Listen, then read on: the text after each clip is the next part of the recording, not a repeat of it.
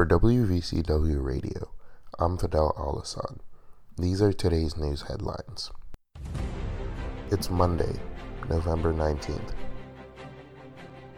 VCU's volleyball team lost in the conference finals against Dayton University as the Dayton Flyers earned revenge against the team which beat them in the finals last year. The Rams lost 3 2 in this year's A10 tournament title match. The Rams led 2 1 until the Flyers won the fourth set to force a tiebreaker, which they ended up winning. VCU will now look to earn a spot in the NCAA tournament. A new state report shows inmate healthcare costs increased by 40% in the last decade in Virginia.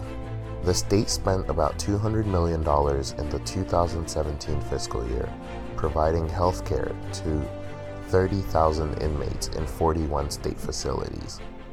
The report says the state could save 10 to 15 million dollars with some minor reforms. For more information, visit wvcw.org/news. That's it for today. I'm Fidel Al-Assad. See you tomorrow.